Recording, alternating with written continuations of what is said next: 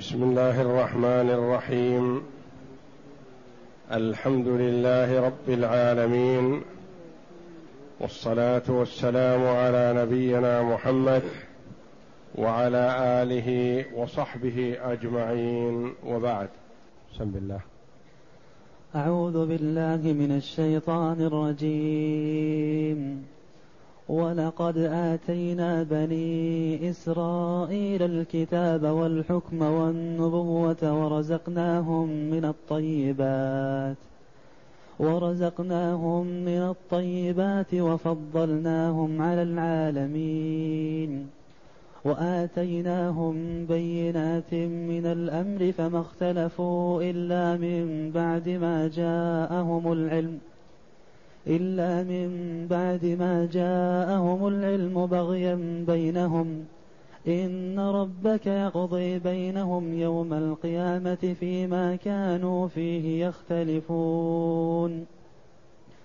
ثم جعلناك على شريعة من الأمر فاتبعها ولا تتبع أهواء الذين لا يعلمون. إنهم لن يغنوا عنك من الله شيئا وإن الظالمين بعضهم أولياء بعض والله ولي المتقين. هذا بصائر للناس وهدى ورحمة وهدى ورحمة لقوم يوقنون. هذه الآيات الكريمة من سورة الجاثية. يقول الله جل وعلا ولقد آتينا بني إسرائيل الكتاب والحكم والنبوة ورزقناهم ورزقناهم من الطيبات وفضلناهم على العالمين. جاءت بعد قوله جل وعلا قل للذين آمنوا يغفروا للذين لا يرجون أيام الله ليجزي قوما بما كانوا يكسبون. من عمل صالحا فلنفسه ومن أساء فعليها ثم إلى ربكم ترجعون. ولقد آتينا بني إسرائيل الكتاب والحكم والنبوة. هذه الآيات في بني إسرائيل فيها بشارة وتأنيس للنبي صلى الله عليه وسلم وللمؤمنين وفيها نذارة وتخويف لكفار قريش بأن الله جل وعلا ناصر رسوله والمؤمنين. وأنه جل وعلا منتقم ممن خالف رسوله وعصى أمره. يقول تعالى ولقد آتينا بني إسرائيل الكتاب. اللام هذه موطئة للقسم يعبر عنها العلماء. والله جل وعلا يقسم واخباره جل وعلا كلها صادقة. ولا شك فيها وهو جل وعلا يقسم بما شاء من خلقه لزيادة التأكيد. وأما المخلوق فلا يجوز له أن يقسم إلا بالله أو بصفة من صفاته. فلا يجوز للمخلوق للعبد أن يقسم بالأب ولا بالأم ولا بالأبوين ولا بالكعبة ولا بالرسول ولا بأحد من الخلق كائنا من كان لأن المقسم إذا أقسم بشيء ما فقد أعطاه منتهى التعظيم. ولا يجوز أن يعطي العبد منتهى التعظيم إلا لمن يستحقه وهو الله جل وعلا. فأنت إذا عظ إذا أقسمت بشيء فقد عظمته التعظيم المطلق ولا يجوز أن تعظم التعظيم المطلق إلا الله جل وعلا. والله جل وعلا يقسم بما شاء من خلقه. ولقد آتينا أعطينا بني إسرائيل الكتاب. الكتاب التوراة كما قال جمهور المفسرين. وقيل المراد مطلق الكتاب ليشمل التوراة والإنجيل والزبور. الجمهور قالوا المراد الكتاب فقط التوراة فقط لا غيرها لأنه هو الذي فيه الحكم لأن الزبور دعاء وتضرع فقط وأما الإنجيل ففيه قليل من الأحكام جدا قليل جدا من الأحكام وذلك أن عيسى عليه الصلاة والسلام مأمور بالحكم بالتوراة. فالكتاب المشتمل على الأحكام والتشريع هو التوراة. واتينا ولقد آتينا بني إسرائيل الكتاب والحكم. الفهم وإدراك الأمور والحكم بين الناس والنبوة. جعل الله جل وعلا فيهم الأنبياء كثر. وما مات نبي إلا وخلفه نبي. وقد يكون في الزمن الواحد وفي البلد الواحد أكثر من نبي. فالله جل وعلا أكثر الأنبياء في بني إسرائيل. ولقد آتينا بني إسرائيل الكتاب والحكم والنبوة. هذه فضائل أخروية دينية تتصل بأمور الآخرة ثم ذكر ما فضلهم به وأعطاهم إياه في الدنيا فقال ورزقناهم من الطيبات وذلك أن أكثر بني إسرائيل في الشام والله جل وعلا جعل في الشام من الخير والبركة والأنهار والفواكه والأطعمة ما لا يوجد في غيره وهي البلاد المباركة وسماها الله جل وعلا مباركة. ورزقناهم من الطيبات وفضلناهم على العالمين. فضل الله جل وعلا بني إسرائيل على العالمين في زمانهم. على الأمم من غير بني إسرائيل في زمانهم. وهذا التفضيل لا يشمل تفضيلهم على أمة محمد صلى الله عليه وسلم. وذلك أن الله جل وعلا فضل أمة محمد صلى الله عليه وسلم على سائر الأمم. في قوله جل وعلا كنتم خير أمة أخرجت للناس وهذا خطاب للنبي صلى الله عليه وسلم وأمته. والآيات في تفضيل هذه الأمة على سائر الأمم كثير إذا معنى قوله جل وعلا وفضلناهم على العالمين كما قال بعض المفسرين على العالمين أي عالم زمانهم. لأن في عالم زمانهم كثير. فيهم من بني إسرائيل ومن غيرهم ففضل الله جل وعلا بني إسرائيل على غيرهم من الأمم بما أعطاهم الله جل وعلا وفضلهم فيه من الكتاب والحكم والنبوة والطيبات التي رزقهم الله جل وعلا في الدنيا. يذكر تعالى ما أنعم به على بني إسرائيل. من إنزال الكتب عليهم وإرسال الرسل إليهم وجعله الملك فيهم. ولهذا قال ولقد آتينا بني إسرائيل الكتاب والحكم والنبوة ورزقناهم من الطيبات أي من المآكل والمشارب وفضلناهم على العالمين أي في زمانهم وآتيناهم بينات من وآتيناهم بينات من الأمر فما اختلفوا إلا من بعد ما جاءهم العلم بغيا بينهم. إن ربك يقضي بينهم يوم القيامة فيما كانوا فيه يختلفون.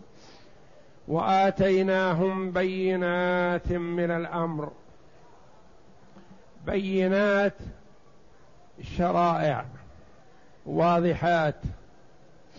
بين بين الله جل وعلا الحلال وبين الحرام وبين العبادات التي يتعبدون بها الله جل وعلا وبين لهم ما يجب أن يحذروه ويجتنبوه لأن الأنبياء يبينون لهم حكم الله جل وعلا وآتيناهم بينات من الأمر وماذا ينبغي لهم عند مبعث محمد صلى الله عليه وسلم ووصف الله جل وعلا لهم محمدا صلى الله عليه وسلم إذا بعث فيهم وأمرهم بأن يتبعوه فهم على جادة واضحة مستقيمة لا اختلاف فيها وهذا مما امتن الله جل وعلا به عليهم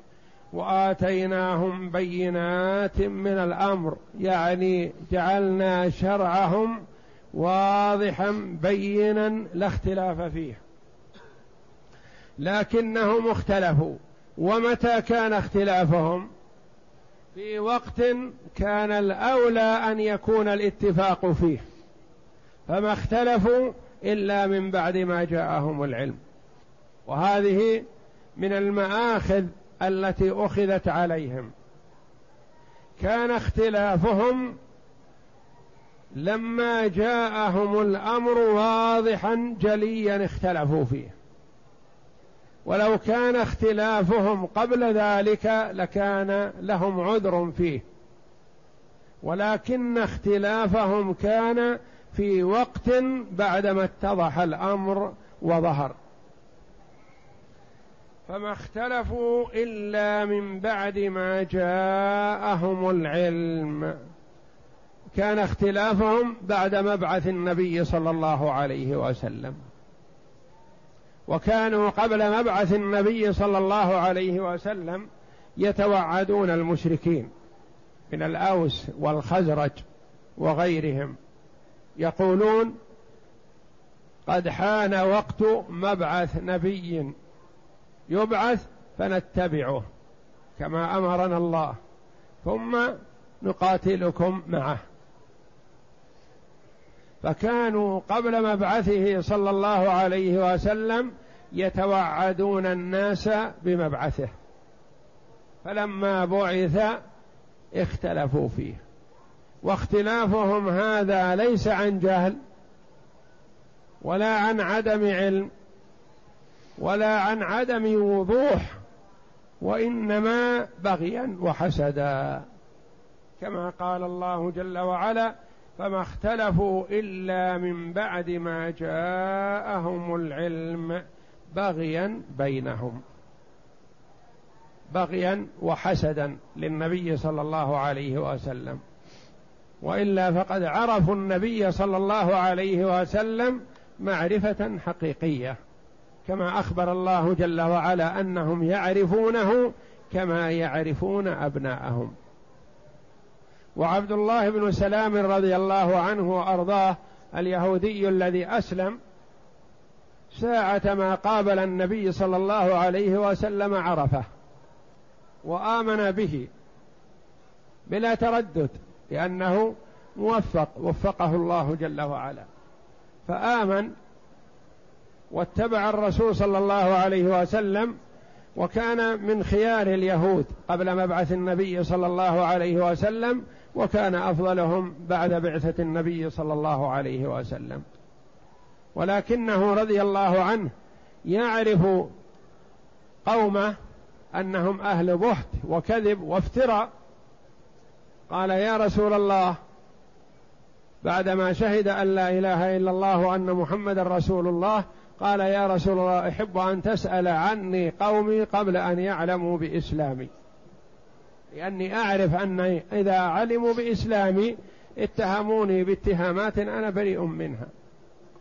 وما يدريك عني يا رسول الله. فسألهم النبي صلى الله عليه وسلم لما حضروا عنده ما تقولون في ما منزلة عبد الله بن سلام بينكم؟ قالوا أفضلنا وابن أفضلنا وخيرنا وابن خيرنا وعالمنا وأثنوا عليه خيرا. فقال رضي الله عنه أشهد أن لا إله إلا الله وأشهد أن محمدا رسول الله. فعند ذلك انقلبوا عليه بالسب والاتهام وكذاب ومفتري و إلى آخره. فقال للنبي صلى الله عليه وسلم ألم أقل لك يا رسول الله؟ يعرف قومه أنهم أهل كذب وافتراء وبغي وعدوان. أرادوا من هذا أن لا يطمئن إليه النبي صلى الله عليه وسلم وهو مسلم حقا رضي الله عنه وأرضاه. فما اختلفوا إلا من بعد ما جاءهم العلم بغيا بينهم. لأجل البغي والحسد والمحافظة على رياستهم وأموالهم يظنون أنهم إذا أسلموا بخست أموالهم أو أنهم إذا أسلموا ذهبت الرياسة عنهم أو نحو ذلك مما يلقي الشيطان في نفوسهم. يقول الله جل وعلا إن ربك يقضي بينهم يوم القيامة فيما كانوا فيه يختلفون. هذا الاختلاف الذي حصل متى يكون الحكم؟ يوم القيامة. يوم يوفى كل إنسان ما عمل. إن خيرا فخير وإن شرا فشر والعياذ بالله. إن ربك يقضي بينهم يوم القيامة فيما كانوا فيه يختلفون فيما اختلفوا فيه لأنهم اختلفوا وتنازعوا في الحق. وآتيناهم بينات من الأمر أي حججا وبراهين وأدلة قاطعات. فقامت عليهم الحجج ثم اختلفوا بعد ذلك من بعد قيام الحجج. وإنما كان ذلك بغيا منهم على بعضهم بعضا. إن ربك يا محمد يقضي بينهم يوم القيامة فيما كانوا فيه يختلفون. أي سيفصل بينهم بحكمه وعدله. وهذا فيه تحذير لهذه الأمة. أن تسلك مسلكهم وأن تقصد من منهجهم. ولهذا قال ثم جعلناك على شريعة من الأمر فاتبعها. ثم جعلناك على شريعة من الأمر فاتبعها. هذا تحذير لهذه الأمة. أن تسلك مسلك اليهود مسلك بني إسرائيل. جاءهم العلم فاختلفوا. وهذه الأمة يحذرها الله جل وعلا من الاختلاف بعد العلم والبيان. ثم جعلناك على شريعة.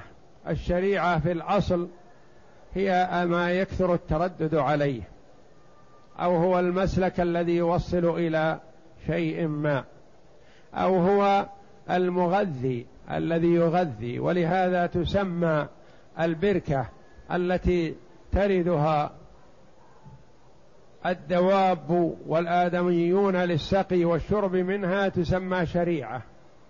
لأن كل يرد إليها.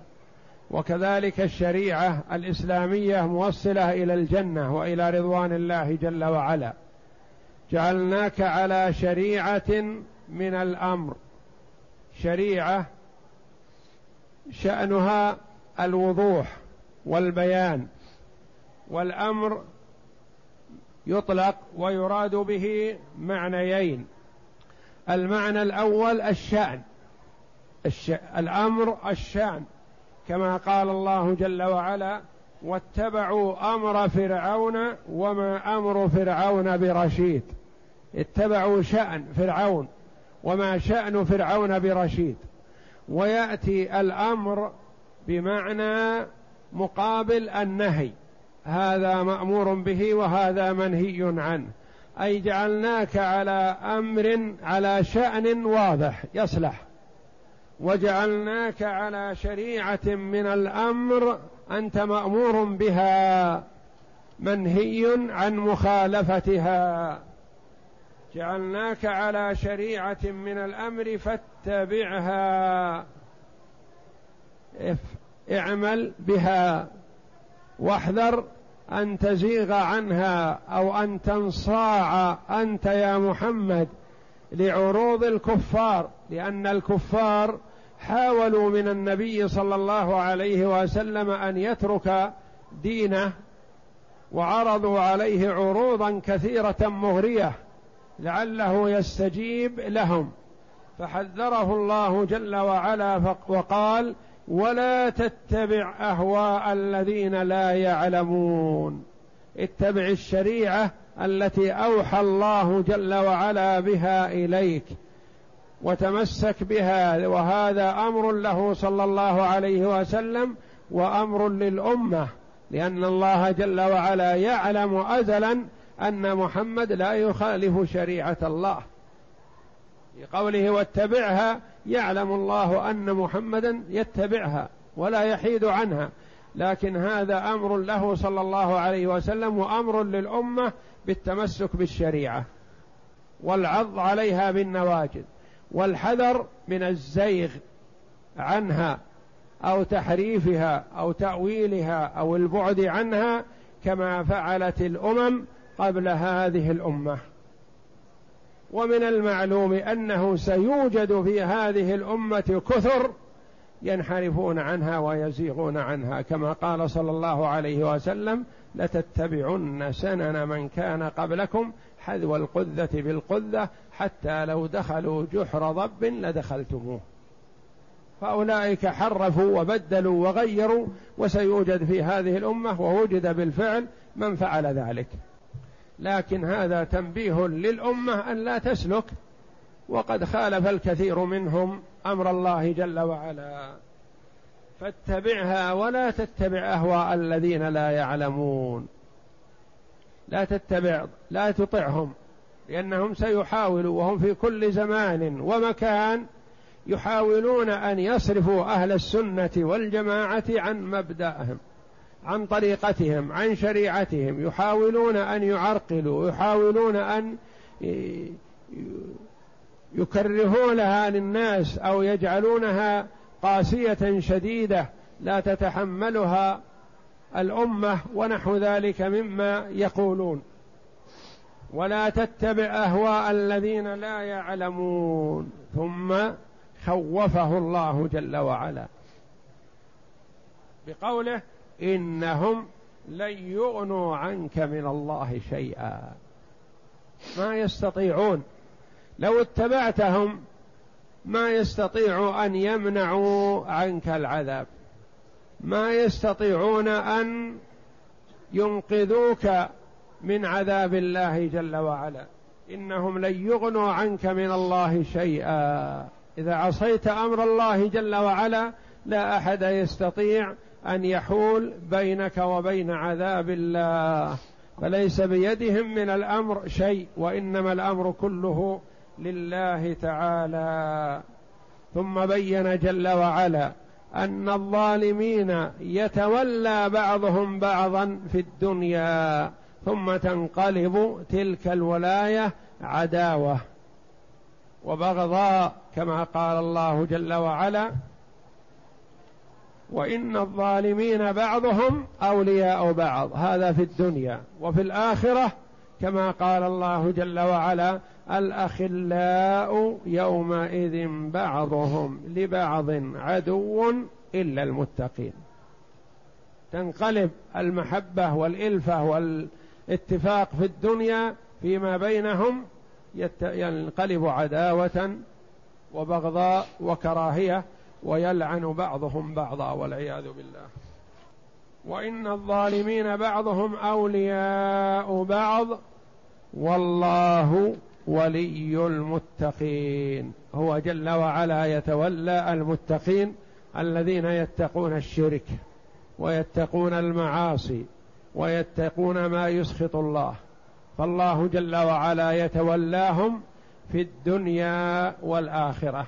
يتولاهم في الدنيا بالتسديد والتوفيق وتهيئة العمل الصالح لهم وتيسيره وسلامة قلوبهم وعمل أبدانهم في طاعة الله ويتولاهم في الآخرة بجنة عرضها السماوات والأرض أعدت للمتقين. وفي قوله جل وعلا والله ولي المتقين دليل على أن الظالمين لا ولي لهم في الدار الآخرة. فالله ولي المتقين خاصة وأما أولئك فهم يتولى بعضهم بعضا في الدنيا وفي الآخرة تنقلب هذه الولاية عداوة وبغضاء فيما بينهم. ثم جعلناك على شريعة من الأمر فاتبعها أي اتبع ما أوحي إليك من ربك لا إله إلا هو وأعرض عن المشركين. وقال ها هنا ولا تتبع أهواء الذين لا يعلمون. إنهم لن يغنوا عنك من الله شيئا وإن الظالمين بعضهم أولياء بعض. أي وماذا تغني عنهم ولايتهم لبعضهم بعضا فإنهم لا يزيدونهم إلا خسارا ودمارا وهلاكا. والله ثم أثنى جل وعلا على كتابه العزيز الذي فيه سعادة الدنيا والآخرة. إن هذا القرآن يهدي للتي هي أقوم في أمور الدنيا وفي أمور الآخرة. يهدي للتي هي أقوم مطلقا. فقال جل وعلا هذا أي القرآن بصائر للناس وهدى ورحمة لقوم يوقنون. هذا بصائر. يعني بصر بصيرة نور في القلب لمن وفقه الله جل وعلا. ونور القلب وبصر القلب هو الأهم لأنه إذا كان المرء أعمى في قلبه والعياذ بالله فما ينفعه بصر عينيه. وإذا كان بصيرا في قلبه فلا يضره عمى عينيه. هذا بصائر نور وبصر في القلب وهدى واستقامة وصلاح. هذا بصائر للناس لعموم الناس لمن وفقه الله جل وعلا منهم. وهدى دلالة وإرشاد وإيضاح ورحمة يرحم الله جل وعلا به من شاء من عباده. فمن سلك سبيل القرآن فهو مرحوم. ومن حاد عنه ومال عنه يمينا أو شمالا ضل ضلالا مبينا. ورحمة لقوم يوقنون. يعني من شأنهم الإيقان وعدم الشك والثبات على الحق. يعني ما يترددون. إذا علموا أمرا أمر به القرآن أخذوا به وعضوا عليه بالنواجذ وإن قل السالكون. وشيء نهى عنه القرآن اجتنبوه وحذروه وإن أخذ به الناس جلهم. ولا تنظر إلى من هلك كيف هلك إنما العبرة في من نجا كيف نجا. فالعبرة في من وفقه الله لطريق السعادة والاستقامة وإن قل معه السالكون. هذا ثناء على القرآن وأمر من الله جل وعلا للعباد بالأخذ به والعض عليه بالنواجذ وتحكيمه في شؤون الحياة والاستبصار به في كل شيء في الصلاة والصيام والزكاة والحج والبيع والشراء والتعامل والسياسة وغير ذلك هو مرجع للمسلمين للمؤمنين في جميع شؤونهم. كما قال الله جل وعلا ما فرطنا في الكتاب من شيء. كل شيء من عبادة أو معاملة أو أخلاق أو آداب كلها موجودة في القرآن والحمد لله. منها ما هو موجود بالتفصيل ومنها ما هو موجود إجمالا وفصله المصطفى صلى الله عليه وسلم. فمن أخذ بالقرآن اهتدى وسعد في الدنيا والآخرة. ومن أعرض عنه ضل والعياذ بالله ضلالا مبينا. نعم. والله ولي المتقين. وهو تعالى يخرجهم من الظلمات إلى النور. والذين كفروا أولياءهم الطاغوت يخرجونهم من النور إلى الظلمات. ثم قال هذا بصائر للناس. يعني القرآن هدى ورحمة لقوم يوقنون. والله أعلم. وصلى الله وسلم وبارك على عبده ورسول نبينا محمد وعلى آله وصحبه أجمعين.